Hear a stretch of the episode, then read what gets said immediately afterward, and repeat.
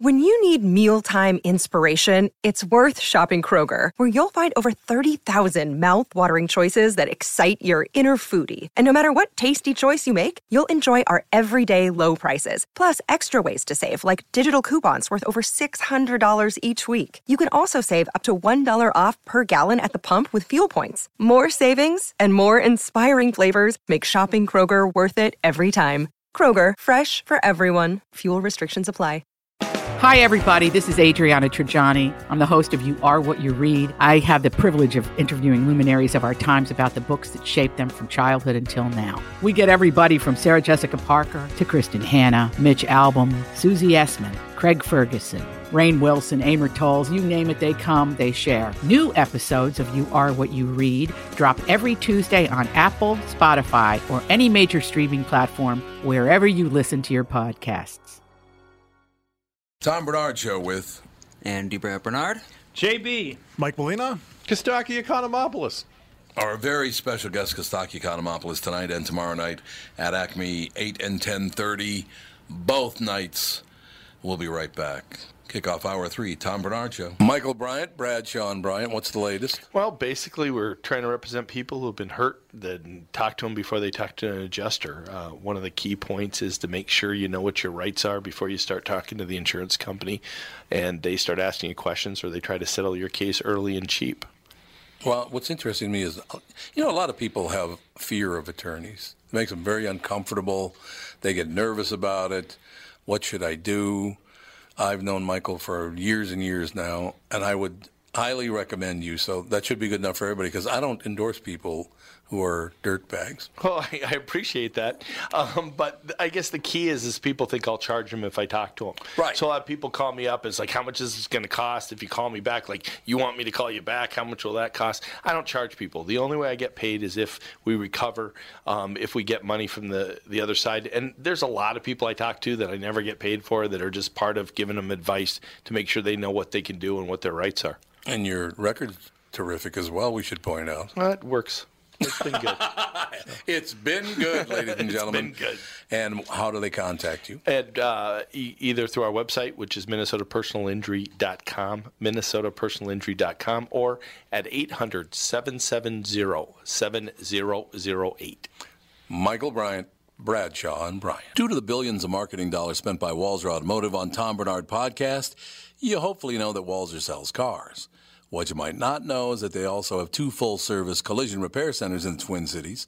They're fully certified by all insurance carriers and can help you navigate all the paperwork if you ever have an accident. But wait, there's more.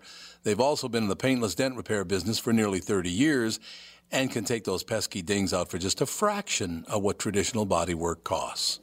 Broken windshield? Walser Collision is a fleet of full service mobile glass repair trucks as well. Walser are pros at body and glass repair, but don't take my word for it. They have an A plus rating from the Better Business Bureau and a nearly perfect 4.8 Google rating. Check them out at walsercollision.com.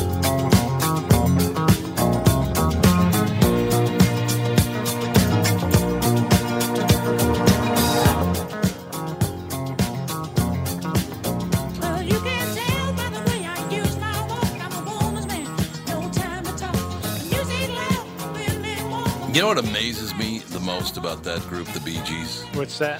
They thought singing in that tone, in that note, would be a great idea, and it turned out they were right. Yeah, Yeah. it's amazing. Very. That song is like a time machine, man. That takes mm-hmm. me back. Oh, yeah. It Well, w- there's no doubt about that. It was great in the movie Airplane. Well, God, Airplane. Fantastic. It was also in Saturday Night Fever. Yeah, with that's John what I was thinking of. That's where it came Yeah. from, yeah. Right, That's but it where was it in came the- from, yeah. Yeah, but it was used in the movie Airplane when they did the bar scene. I got to go back and see Airplane. I don't remember that. Yeah, when they when they went to the bar, and all of a sudden he got on the dance floor when the first time he met her Oh, yeah. That's okay. right. in the clothes. He all of a sudden he had the disco suit on and all that stuff. He did indeed. What was that woman's name? Julie. Uh, what was her name? Julie. The actress's name was Uh, like Julie or Julia. Hagerty. Hagerty. Julie yeah. Hagerty. Yeah. There you See, go. I was just That's thinking of exactly right. Travolta walking down the street as uh, the painter, whatever his name is, Tony Manero or whatever. Yep. Yep, Before you're you absolutely- watch Airplane, watch Zero Hour What's that? It's a disaster film from 1957. Airplane is almost a shot-for-shot remake of it. Is it really? Yep. But, but is Zero Hour a comedy? No. No, it'd it'd be a very bad title for a comedy. Yeah, Zero Hour would not be good. You're absolutely right. So Pat Proft helped write that movie, didn't he? With with the Zuckers?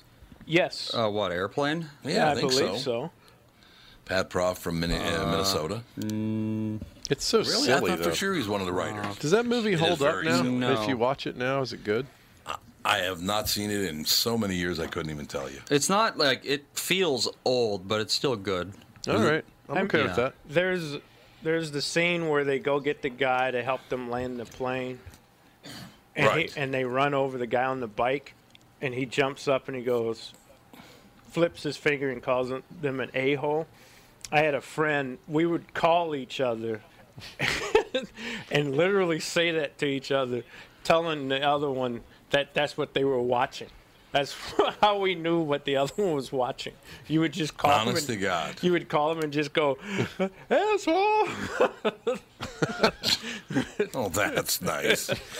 Out, outgoing Virginia Governor Terry McAuliffe said Thursday. Now, I, to tell you a personal story about Terry McAuliffe. He's the outgoing Virginia governor, and of course, he was really tied into the Clintons quite a bit. And I don't even remember. I, I think it was when when Al Franken was running against Norm Coleman for the U.S. Senate. I, I think it was all the way back then.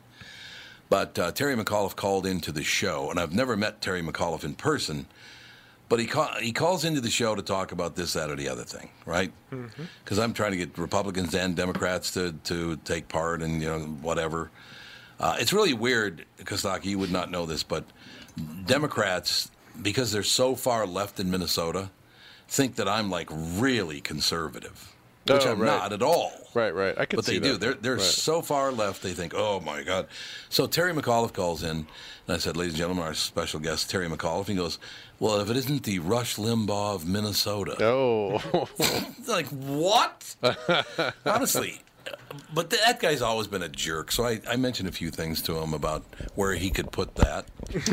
and it didn't go all that great. But uh, outgoing Virginia Governor Terry McAuliffe said Thursday that he would punch President Trump if he ever tried to get in my space.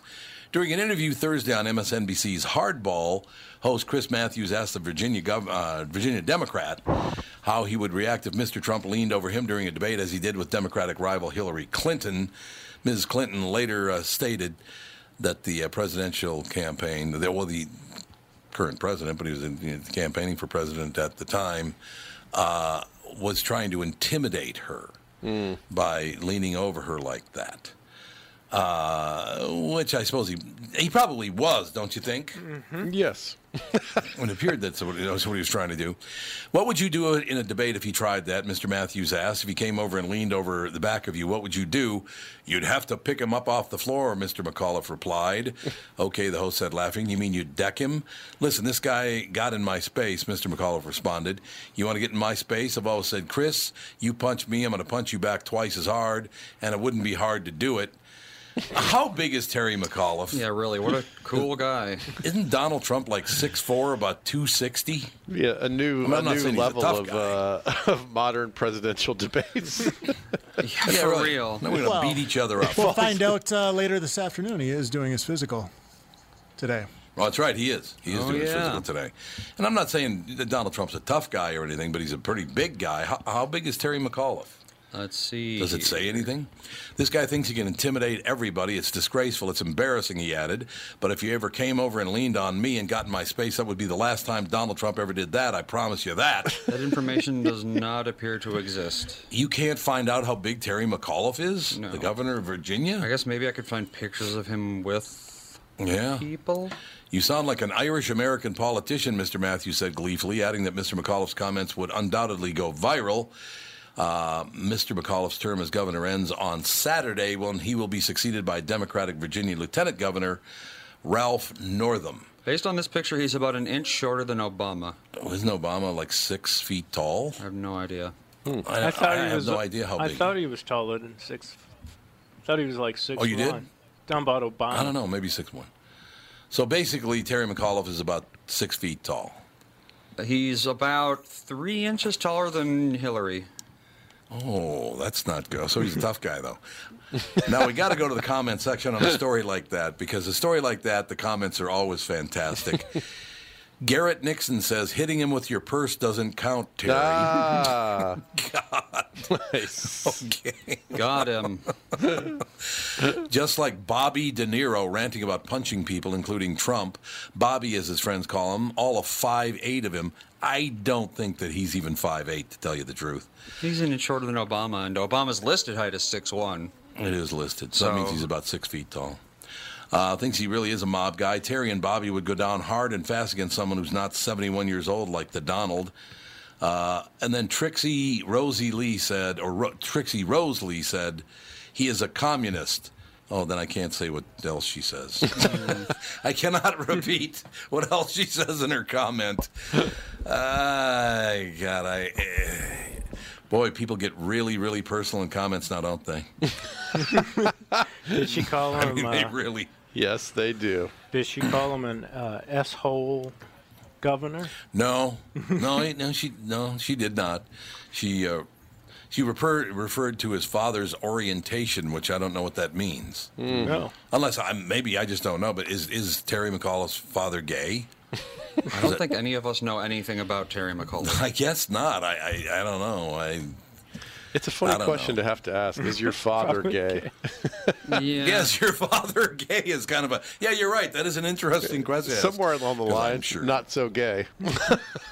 maybe, Yeah, but I maybe, guess it- at one- maybe lately. I guess so. Oh my God. These people are now, as you scroll down, of course, these people all start going after each other instead of the subject of the story. Yes. Which I find very, Ah, very entertaining. Ah, ah, the internet. I Uh, forget. It's true. I forget sometimes because in social media, I'm shielded from uh, most of the nastiness because they're self-selected people who like me, right? If you're following me Mm-hmm. on Twitter or me on Instagram or me on Facebook, you like me. Right. So the comments are generally pretty good. And then there'll be a post of something from me on something else that's not me. And oh my goodness, people are brutal sometimes. I forget. A friend of Oh, mine it's their. j- a friend of mine did Conan, and then of course they post the YouTube clip of you on Conan, and the comments on YouTube clips are, "Oh my God, it just hurts your feelings Really? so much." Yeah, yeah, yeah. So, like, what's an example? oh, just like uh, you know, whatever. Uh, the stump in my backyard is funnier than this guy. Whatever. Just people are just Oh, br- brutish and harsh about whatever. You know, they just have anonymity and they don't feel like there's a human at the other end of it. You know what is kind of funny about these guys, though? This Terry McAuliffe and Bob De Niro and all these people. Bobby De Niro. I know you played tough guy gangsters, but you're a finger puppet. Calm down. Finger. Relax. Well, it's true. Now, how tall are you, Kostaki? Uh, I'm six something, six and a quarter, six and a half, something like that. You're taller than that, aren't you? Plus Greek hair. No, my personality just fills the oh, room. Oh, that's Tom. true. That's what it is. Your personality just fills. You know, now I understand completely. It's just you have that phenomenal personality just fills the room The and Greek- makes you seem like you're 15 feet tall. The. Greek charm. That's all it is. Is it the Greek charm? That's, that's what we're talking about. See, I, when, when I first met you, we talked about the fact that I have a lot of Greek friends. Right. And I suppose in Minnesota that there aren't that many Greeks, so I probably know all of them. yeah, it's true. this is this is the state that's maybe the least like Greece of, of all the fifty, right? It's, I would have to believe that's probably true. now, do you uh. spend any time in Greece? Yeah, I love Greece. We go about every other year, briefly. It's kind of a tr- Oh, you do? family tradition. Yeah, we go for about about two weeks every two years. Is kind of our default sort of plan. So we went last Now, year. you said I love it. you said family, you talking about your family or your birth family? It's the whole gang. It's um, my mom, Oh, my really? brother, his kids, my wife and kid, and you know, sometimes some friends of my mom or you know cousins of ours, and then we meet all the Greeks, and we've got cousins and aunts and uncles there. It's great. I love it. It's uh, it's one of my favorite places. I I used to say I. I wish it were closer, but of course, if it were closer, we would have ruined it by now. so you gotta, Yeah, well, there is. A, you gotta you gotta earn the flight, but uh, it's just it's a perfect vacation land because the folks are gregarious and the food is great and it's sunny all the Oh, time in the summer and I love hot and beach and you know staying up late and running around drinking and talking about so life. having a life. yeah, it's very Greek. Yeah. you know. So having a life. Well, it is very, very Greek. But I, I, I always, I don't know. I always had a great time hanging out with my buddies. There's no doubt about Oh, that. Oh, the Greeks. Uh, yeah, they're good. They're good folks. Yeah. And like I said earlier, when I was in England, I ran into that sort of negative vibe about Greeks for the first time. I've been lucky for whatever reason. In America, people love Greeks, and as soon as you say your your name, peop every everyone has a. Oh, I went to school with a Chris Mitsotakis. Or, you know, everyone has a gregarious Greek in their lives that they love somewhere. So. I just had a lucky ethnicity in terms of my general day-to-day existence. Except for in London. except except when you're looking for a job, a no-skill job in England in the in the late '80s. except then, Honest to God, I, I- I wonder where that came from because it doesn't make any sense to me. it's the same problem that we would have here with Mexicans or whatever. They, the Greeks were perceived to be like flooding the borders for low-skill Oh. jobs. It's that kind of a vibe that they had at the time. You know. But why did they leave Greece for England? I, because uh, just the, the economy tends to shoot up and down in, in Greece. That is true. Yeah, I mean the, the So it an economic issue? Yeah, I think I think one of the one of the big Greek problems over the last hundred years or so is brain drain. You know, a lot of people who are motivated and Yeah. interested in more than just running a, t- a, taver- a taverna, are they go somewhere else to do that because the economy is cranking in other places and never really has in Greece. Greece is such a simple place, you know. So people like my dad left the What do you- country, came came to find some better opportunities in America. So. So yeah, so your dad moved to, America at what age? My dad had a gra- had an undergrad degree and got a Fulbright scholarship for graduate school and went to FSU in Tallahassee. And uh, What happened to you? yeah, right. I know. My dad got a PhD in a second language, and I don't. Uh, you know, I, I've been speaking English for 50 years. I don't know how to use the word whom. I got. I I'm clueless.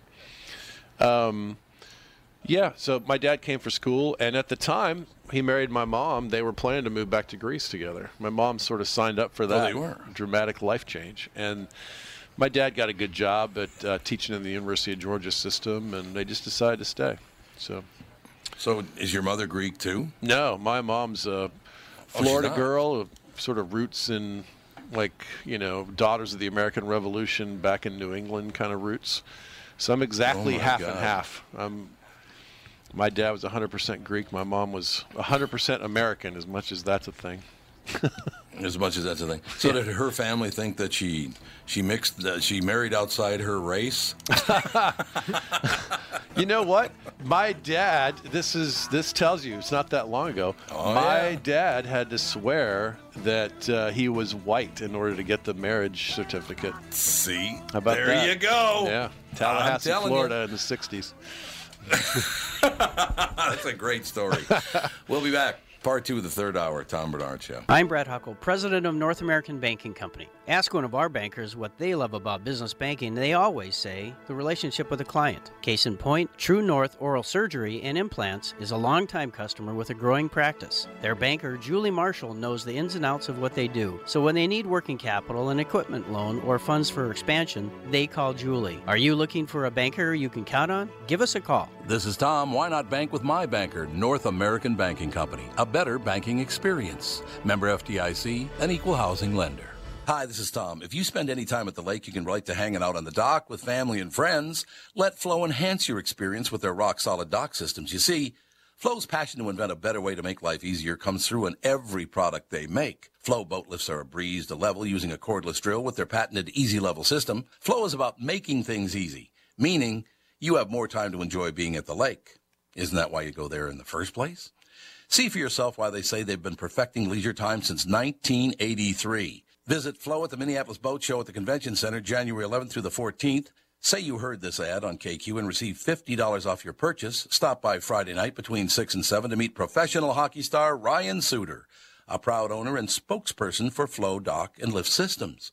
Or visit their website at E F-L-O-E-I-N-T-L dot com. Floe Docks and Lifts, a better way.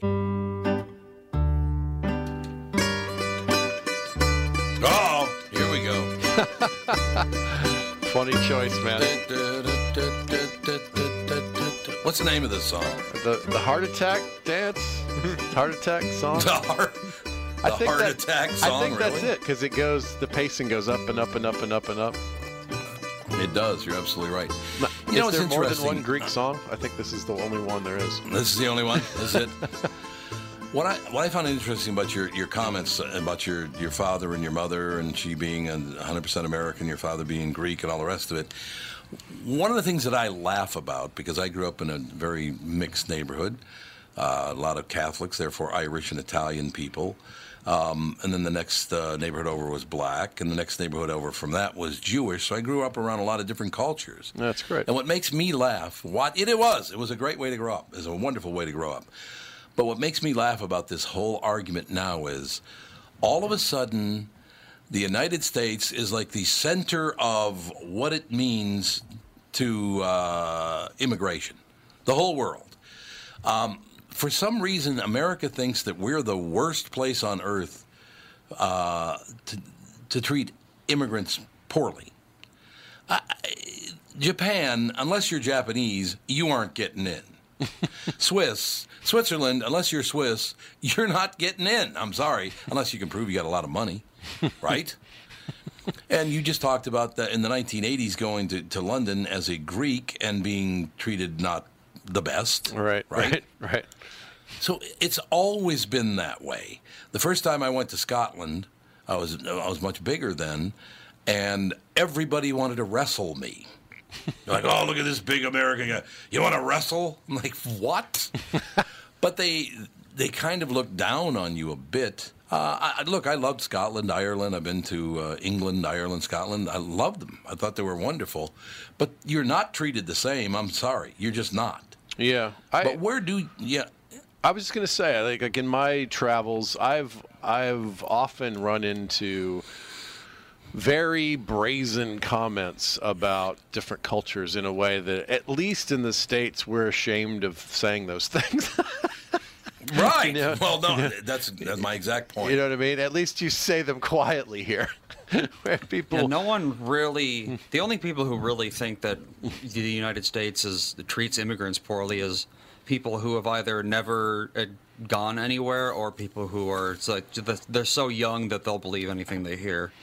But it is, I, to me, I think the the reason, the explanation for our trepidation about that and our sort of guilt about it is that it is a country of immigrants, and so it feels like a bunch of kids are playing, you know, football in the in the street, and then another kid comes up, and and all the kids go, "Game's locked." You know, it's like, yeah, Right. You just you're here playing a game. Why would you say no to the next kid who wants to come? It, there is, there's at least an American ethic where we have guilt about that and trying to figure out how to balance the the flow of mm-hmm. immigration. So, it's a good debate. I mean, it's a tough one. It's a tough one to figure out where where to land, in my opinion. But I think it's a see. That's what I think is wonderful about it is that America. I don't know. For some reason, we right now love to hate ourselves as Americans. We're Americans, and we like to. Oh my God, we're just we're flawed in some ways. Again, do some reading about the rest of the world, or or get out and travel, or do something, because America is by far not the worst country in the world. I'm sorry. God, no, not even close. The treatment of people, we treat people actually very well here. Uh, yeah, go as- to India, see what they feel about their, you know, their poor people. China, India. Yeah. I mean, you, you you go to those two places. I uh, I tell you another thing. You go to Brazil, and you're not Brazilian. They have they want nothing to do with you. I mean, that's a fact. yeah, Uh, and it still goes all over the world. I, I pointed out Japan already. Andy, you know more, a lot more about Japan than I do. But unless you're Japanese, you're not going to move into Japan. They just don't like anybody who stands out, even if they're Japanese. Right. Someone who's unusual in some way. They want to. Well, they have a saying that the if a nail sticks up, you pound it down. Right. And if you're not Japanese, then you're just naturally going to look out of place, and that's they don't like that. It's just very confusing to me why America now is looked upon, and now it's, in a way Europe is looking at America like, oh well, they're kind of uh, racist and anti-immigrant. Oh yeah, because you were all engaging and welcoming everybody, and you frauds. Again, I loved going to Europe. I had a Europe, the time. whitest place. Yeah, look at all those Yeah. uh, black people in Europe. Tons of them. I mean, they're getting uh, they're getting more, but there's for a long time it was like you know, you uh, you go over to America, we'll we'll be kind, we'll be fine without you. Yeah, it was kind of like Honkyville for a long time. It was. It's very, very true. But as you go around, people, I, I don't know. I just don't know how we got where we are in America right now, where we all hate one another. If you're left, you hate the right. If you're right, you hate the left. And the rest of us are trapped in the center of it and have to watch the news every day. I, I, I really consider myself to be quite the centrist.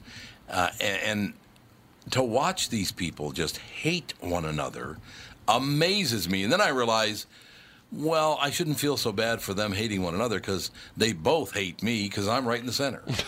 they really don't like that. You know, so I, where did this all come from? I don't know. It's, uh, it seems like the stakes are high. Maybe that's part of the answer. It seems like you're fighting over, you know, the very essence of what it is to be American and in the culture. And I think that's part of it. I, I've gotten a little jaded. I mean, I studied politics, and it was a real passion of mine. And, and lately, I don't. I mean, I just don't. I'm not as engaged as I once was, you know? Well, well, let me hear about that now. So you studied politics in college? Yeah, Or and you- grad It was as a hobby kind of. No, oh, in I- grad school. Yeah, my my graduate degree is in uh, American government. I was gonna. I studied election cycles and different things. I was going to teach uh, American government at the college level. That was my that was my career path at the time. Um, Really? Yeah. I worked on uh, I worked on the Dukakis campaign way back in the day. You're welcome, America. I did too. no, I did too. I did it. I did his, his commercials for him. Oh, really? So Oh, I was, didn't know that? Yeah, that was me. I mean, Dukakis was like my dad's wet dream candidate, a professorial Greek American, you know. Oh yeah. Uh, so I just found it fascinating. What made people vote and what made people laugh were my two like big passions at the time. I just found it so interesting, and I ended up writing my master's thesis about the influence of political satire on our feelings about government, because those were my two loves at the time. I was fascinated by comedy and uh, and voting patterns and. Uh, and so I hung in there and I got my degree and I saved my books and I went on the road. And I still have my books in case this comedy thing doesn't pan out. And, uh, no, absolutely. You've only been at it for a couple of years now, so you know. so uh, my mom bitches at me because all those books are still at her house. I, so I have a question for you. What, what, from what you learned and what you see now, what, what was your opinion of politics by the time you got out of grad school?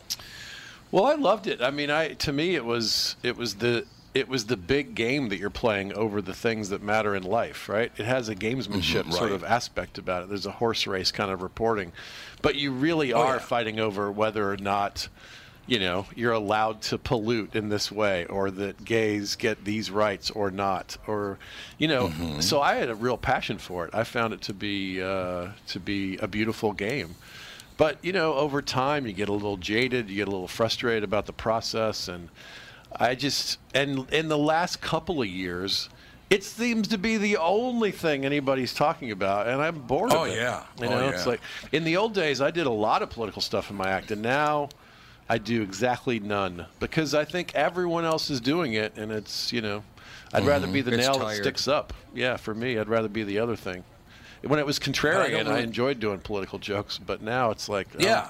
I don't even say the word Trump in my hour of comedy anymore. So I just do. Did I, you did? I'm more interested in talking about me. I mean, that's the real drive. You know, it's what's happening in Mm-hmm. my head. And I had this conversation with my wife, and my kid said this. And my act has gotten a lot more personal on purpose because it, it used to be more observational, and now it's more what's happening for me. You know, those those Yeah, I- stories that are stickier. You know, they they um, even when they're not killing, they're still interesting to listen to because they're true. You know, so I've tried to do that kind of comedy more. So I do think I'm hoping this is at least I'm hoping this that uh, first of all Jude would stop barking. but Rough, rough. He's he's all whipped up about if, uh, something. JB Jude's would wake studio, up. so- was JB asleep? Uh, he was. I was. JB, JB always falls asleep. No, you want What to is know what, with you and Philip? you you want to know what happened to me this time? What? I woke up at two o'clock in the morning and could not go back to sleep. No, that happened to me two nights ago. I hate that. I hate that too. I just laid there, Oh. laid there. I tried looking on my cell phone, tried turn, Mm-hmm. uh, turning on Netflix or something, and I just could not go back to sleep. Yeah, it does happen. It absolutely happens. Uh, well, you could have watched the David Letterman show on Netflix. That would have put you to sleep. Don't you think? Did you ever appear on Letterman, Kostaki? I never did, and I, I used to play poker with the booker. I was like, "What do I got to do, Eddie?" Yeah, that's weird. So why didn't he book you on Letterman? Uh, we were in the conversation about it, and then Eddie got involved with that weird sort of semi-scandal and was no longer booking the show. Do you remember that? Oh, the, with the the woman that was gonna that was what trying to sue. Yeah, Letterman there something? became like this weird sort of story arc that Eddie was sexist, which is ridiculous. I mean, some of his favorite comics were females, and uh, you know, Eddie and I butted heads over some other stuff, but he's not a sexist. It just became like a story that CBS didn't want to deal with, so they, Oh, really? yeah, so they let him continue to do the warm up, but he wasn't booking the comics anymore. That's weird. Yeah, so I ended up not. I ended up not doing Letterman, but uh, but that's a good show. I, I always I always thought that was a good show, and they were good to comics, sort of late in the process. They kind of went through a few phases of not really booking a lot of comics. Right. And of course, you know, the nature of the process is there's only like 30 stand up spots a year, and about 20 of those are taken by Jerry Seinfeld and Roseanne and like the giant names in the industry, right? So there were only a handful of spots per year that were kind of up for guys like me. Oh, okay. Yeah, so it's just the nature of the process. There just weren't a lot of spots there. Um, but they booked Well, a couple of my good buddies and different- h- helped their careers, and you know they'll always have that feather in their cap. It was, Like it was a good show, like Keith Alberstadt, um, uh, Andy Hendrickson, uh, Carmen Lynch, a bunch of my buddies did that show. Lenny Marcus, a bunch of the New York dudes that I knew. Moody McCarthy, um, some really funny dudes. I like Carmen Lynch, by the way. Yeah, she's great. Yeah, uh, no doubt about it. I, I just wondered about that because the people that I that I know that were on that show said he what? No, no, no. I was just thinking back to last doing, March. Melina? No, no, no. We had Carmen in last March, and- or last March, and it was uh, St. Patty's Right. Day. Yeah. And her dad is Irish, and I remember uh, she was talking about her dad being passive aggressive, and she got a little mad at me because I was like, "There's such thing as a passive aggressive Mick." Oh yeah, she didn't like that. Yeah. And then I didn't help myself because No, she's she also guest, uh, part Spanish, and I was like, "Man, when are those Catalonians gonna get their crap together?" And she's Catalonian. Oh my god. Yeah. Nice. I was You like, oh. You were a favorite. Yeah. You should have just kept your mouth shut and picked her up by accident. Yeah, pick her up by accident. Come up behind her and pick her up. That's a good. That's a very good point. Why didn't you just pick her up? I like that. Uh, but anyway, what I, what I was saying was that uh, I, I knew some people that were on the Letterman show, and he's like, apparently really unfriendly when you're in commercial. That was always the buzz about just- Letterman. He's never, a- I, you know, who knows? These are all f- fifth-hand stories, but I heard a lot well, of them. that's true. But, but yeah, the the buzz about Letterman was that he was, you know, he's one of those tortured souls. He never, he doesn't run around like a happy, jolly guy. He does his No. work and keeps his head down and is worried about stuff. And you know, I.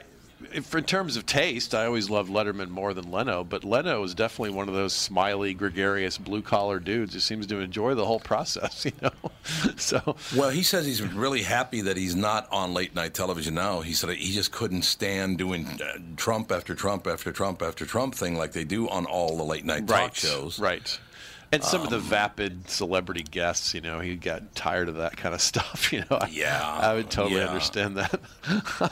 On the other hand, I mean, he's he's got the perfect life. He has a show about his crazy cars, mm-hmm. and then he goes, get, jumps in the private jet, and go does a gig for seventy-five thousand dollars for a corporation. Comes home. And now, know? do you believe he is still to this day not spent a dollar he made on the Tonight That's Show? That's what he claims. Man, That's what he claims. He's a workaholic. Well, he only made thirty-five million a year. I mean, all those years that he was doing that show, he would literally he would stay up late at night working on the monologue with the writers. He would go to bed, he'd come in late morning. You rehearse the show, you tape the show live at like five o'clock for an hour, and he would run out of the studio, get in a jet, go to Vegas, do a show, come back, meet with the writers. It was insane. It's like. How much do you hate your wife, Jay? yeah. get it? Oh God. Get a get a little bit of a normal slice of life in there somewhere. There is that. I'll tell you a story about uh, about what Jay Leno said to me one time right after this Tom Barnard show. Oh. Just like all of you, I had been hearing about My Pillow and was skeptical that it was as great as everyone said it was. Well, I received my first My Pillow and I love it. Look, my my head stays level. You know, it's not too high, not too low. My neck feels much better because of it. Mike Lindell, the inventor of My Pillow, has a very special offer for Tom Barnard Show listeners. My Pillow is offering a buy one My Pillow, get another one absolutely free. Don't delay. This offer will end on January 31st. If you're looking for a great night's sleep, now is the perfect time to get your first My Pillow. If you already know how great the My Pillow is, why not give them to everyone you know? Go to mypillow.com, but make sure you use the promo code TOM. Again, please use promo code TOM. That's promo code TOM. MyPillow.com. Tom Barnard here. Minneapolis is gearing up for the biggest football event of the year. And you've probably heard the myth that you should wait until after the big game to sell your home. What? If you're thinking about selling, now is the time. Why? Because buyers are hungry and most sellers aren't even in the game. But the real key is fielding the right team. And that's my buddy Chris Lindahl's team with REMAX Results. REMAX is America's number one real estate franchise. And the Chris Lindahl team is America's number one REMAX results team. Why? Because they've got the right game plan and the best players at the skill positions. They know how to market your home. They know how to use social media and they know how to win. On average, the Chris Lindahl team sells a home every nine hours for over the MLS average. Don't wait until after the big game to get a big win on selling your home. Call the Chris Lindahl team at 763-401-SOLD and the first two callers will get a free staging package. This is a huge value and it's only going to the first two KQRS callers from this ad. That's 763-401-SOLD. Get a free staging package and win big on selling your home before the big game. If you haven't already, make sure to check out the best of the Tom Barnard Show brought to you by Bradshaw and Bryant, or as he's known, the backup to my hard drive. Every Saturday at noon for highlights from the past week and classic moments from our vault.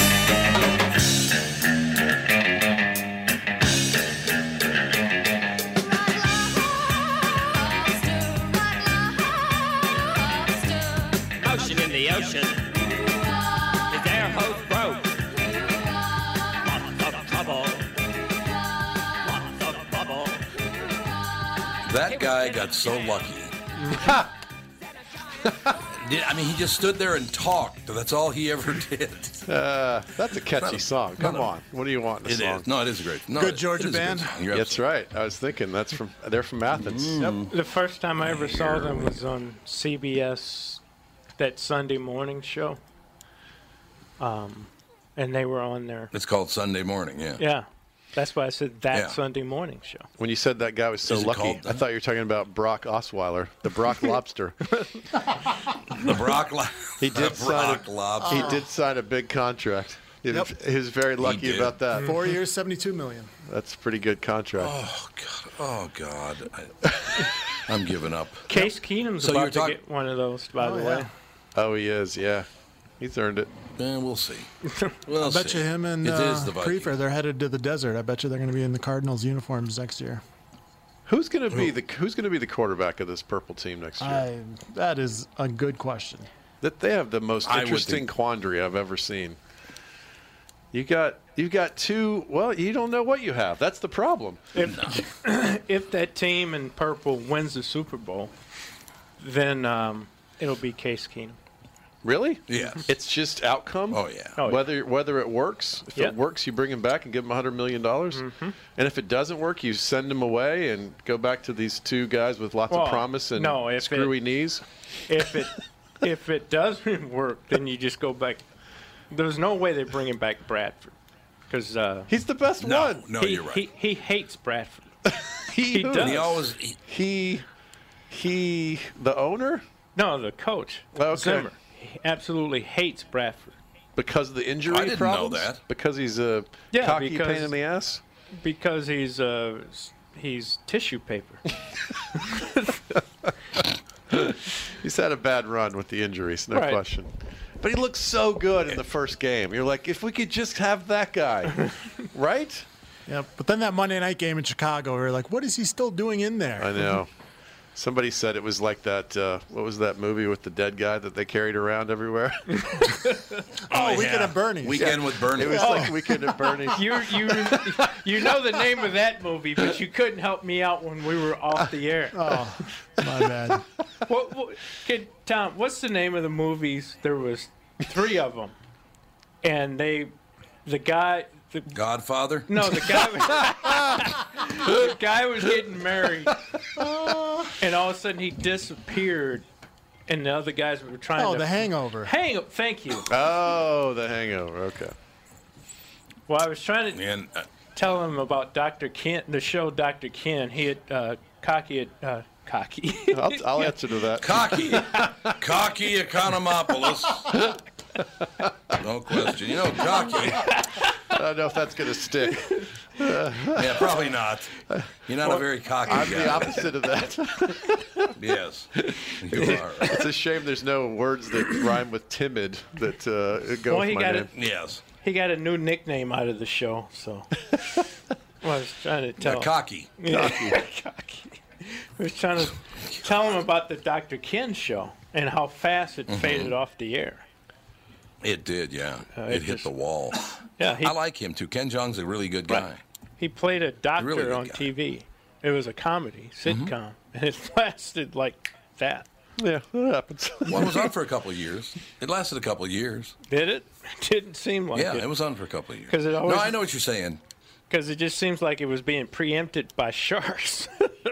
Well, that'll happen. you know, that'll happen. Oh, very quickly before we move on, the, the Jay Leno thing. Oh, talking yeah. I want to hear the story. Uh, it's a very quick story. It doesn't take long at all. But uh, I had brought up to him what you were saying that that he would just do this, that, and the other thing, and he'd go hop on a private jet and he'd fly to a corporate event and make seventy five thousand dollars, come back home, whatever. Uh, so I said, yeah, I, I heard those stories that you know, whenever you get a little time off, you hop on your jet and you head. And he goes, I make all this money. He goes, well, all that story's true except for one part. I don't own the jet. So he always uses someone else's jet to go somewhere. Oh, wow. so Even in other words, the, yeah, these corporations send a jet to pick him up. He doesn't even have to pay for the jet. See, Right. Now, Tom, I thought you were going to tell the story about when you and Catherine went to go see him. Oh God, that was quite the story. it was at the com- comedy store in Los Angeles, and Catherine was uh, oh, let's see, she at the time must have been twenty-two. Oh, wow. something like that.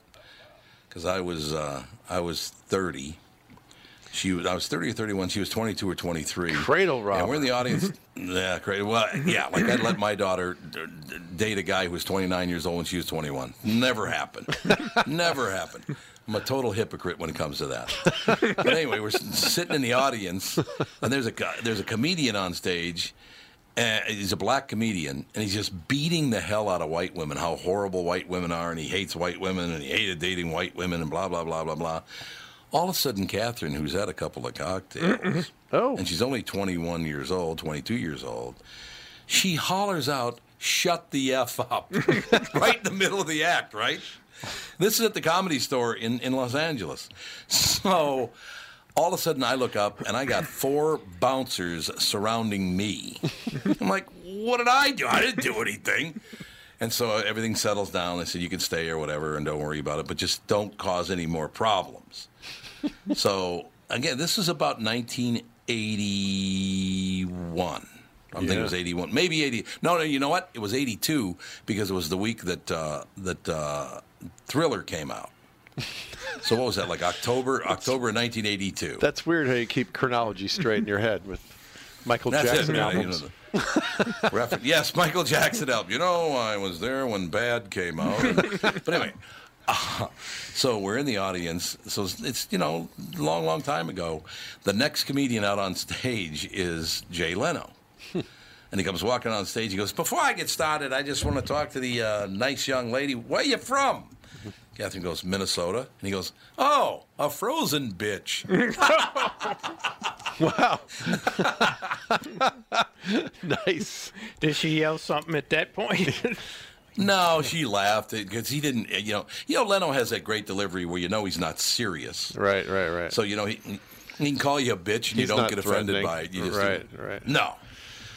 Well, it's a good thing that, that same weekend, by the way. It's a good thing that nickname didn't that? stick. That's a tough nickname to go through life with. No, I, I, I actually still do call her that. oh yeah, sure you Uh, say that because she's not here. yeah. Yeah, she- she's not in the room, so you know that's that's the big difference there. but that also, I believe it was that weekend. It might have been, I don't know, it might have been a di- uh, at at a different time. But um, I'm back at the comedy store, and this guy walks out wearing a trench coat and a beret. And starts screaming Yeah. at the audience. I'm like, oh my God, what is this? It was Sam Kinison. Sam Kinison. I'll never forget that. He's the first comic I ever saw live. God. When I was 17, I went- Really? I went, to see him on Valentine's Day with my girlfriend at the time. we double dated Oh. with a couple of friends. Uh, it was four days after Liberace died. And he's acting out being, you know, sodomized on a piano. it was a different era. Yeah. Yes, it was a different era, it was a wasn't it? different era. That guy was a Oh God. that guy was a force to be reckoned with. Man, he was good at He what he was. did. Yeah. Well, all those people down there at that time, uh, God, who was all down there? It was it was amazing. Yeah, that was Uh, the very beginning of the boom. 81, 82, 83 was It when uh, Yep. every city in America got a comedy club, including the Atlanta Punchline opened right in that window and was open the whole way through. That's cool. What do you think caused that? What caused that in '81? The the the, the huge. I mean, because there were comedians on the Ed Sullivan Show and all the rest of it. But you're right. All of a sudden, in '81, '82, all of a sudden there's this explosion of comedy. Why do you think that is? I looked at this a little bit. It's a I think it's a perfect storm of some of it is sociology. So the baby boomers were had money. It was the mm-hmm. Reagan era mm-hmm. and they didn't have kids yet Yeah. and they were going out. They they needed a thing to do. And so part of it is just a demographic story of having money and being partying and doing coke and drinking and being out and running around I was just going Right, to say right. Coke had something to do with and it. they mm-hmm. also it became a trendy thing so it was it was the demographic bubble of the boomers being in the perfect spot plus the trend of it being a hot thing you know you put up a sign that said stand-up comedy and the place was packed Well, you also yeah, I think you also had your explosion of superstar comics. there were the- some big stars right right eddie that- murphy was the one for me at that age you know that was the era that i You- started paying Right. attention to you had comedy Steve Martin, you had Eddie, you had right Robin Williams, you had all this run Richard of Pryor and right. George Carlin and Robert Klein was kind of the new era comic that was doing observational stuff and yeah, I, I I missed those days. I got in just as the boom ended. My timing. Oh well, good timing. No, th- seriously, Well, this is not I an exaggeration. My first year of stand-up comedy as a serious thing, there were six full-time clubs in the Atlanta area, and it, and it was also the first year the Braves had been good in like 20 years, and at the end of that year, there were two clubs left. And that trend was happening all over America as I was like, I think I want to do this for a living. Way to go, cocky. It's all I think it's all um, a big another part of it, which we're going to see uh, in not too long, was the death of the hippie movement and everyone constantly trying to like you know peace and love and don't make anyone ever feel bad, don't offend anyone, that kind of thing. It's like you know they they encouraged soft spokenness and uh, skirting issues, that kind of thing. Yeah, that's Comedy true. was the exact opposite of that. And I think that by 1980 was pretty much like the hippie movement was over by then. Yeah. Um, And people were so sick of it that they went with the opposite. And that's why now we're seeing that again. Is uh, that era was the era of saying speaking your mind, and now we're in the era of the opposite. And then in probably another 10 years or so, we're going to see another uh, comedy boom of ultra like um, raunchy comics that are saying things that right now we would all consider uh, unthinkable. Bobby Slayton's going to have another little peek. exactly. oh, poor Bobby. Uh, there's a reason that comics, the, all of those comics in the 80s, the ones that got big, were all very young, and that's because young people like young people. Yeah, that's true. Sure. That I is mean, true. like, think of how many how many of those comics, like those huge stars that you're talking about in 1981, were older than like what 30? Not a whole lot. No. Mm, no, they were not. So no, you- it's absolutely true. So you're saying there's going to be another Andrew Dice Clay in ten years from now?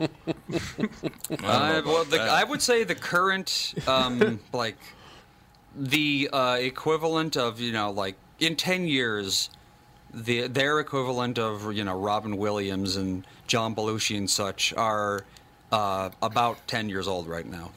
That's interesting. So hey, Yeah, if you're that's listening and you become a, a famous Robin Williams s character, then uh, I uh, give me your money. I'm loving my I'm loving my Andy theories this week. That's awesome. Uh, Well, you got in. I thought of uh, Kinison this week actually because he said something on that first album that I heard when I was 17 that I still sometimes think about, and it's a way better model than uh, Louis C.K.'s model. he said, Yeah. He, I don't know if I could say this on the air. He said. Uh, I'll, I'll substitute some words. He said, "Make a girl climax before she even sees your penis." Right, twice. And That's I an mean, interesting Even approach. as a kid who had never had sex, I thought that's a much that's a that's a good mm-hmm. model. That's good Yeah. branding. You want them to come back for more. That's a pretty good way to go about it, as opposed to the Louis model, whipping it out while they still have their coats on. I, st- I st- still to this day I don't understand what he was thinking. I don't. I But apparently, It's inconceivable. I have uh, s- I have Sirius Radio, and uh, Mm-hmm. and I listen to the, the comedy channels on there, and he comes on. Mm-hmm. Boy, there's some, he's got some issues.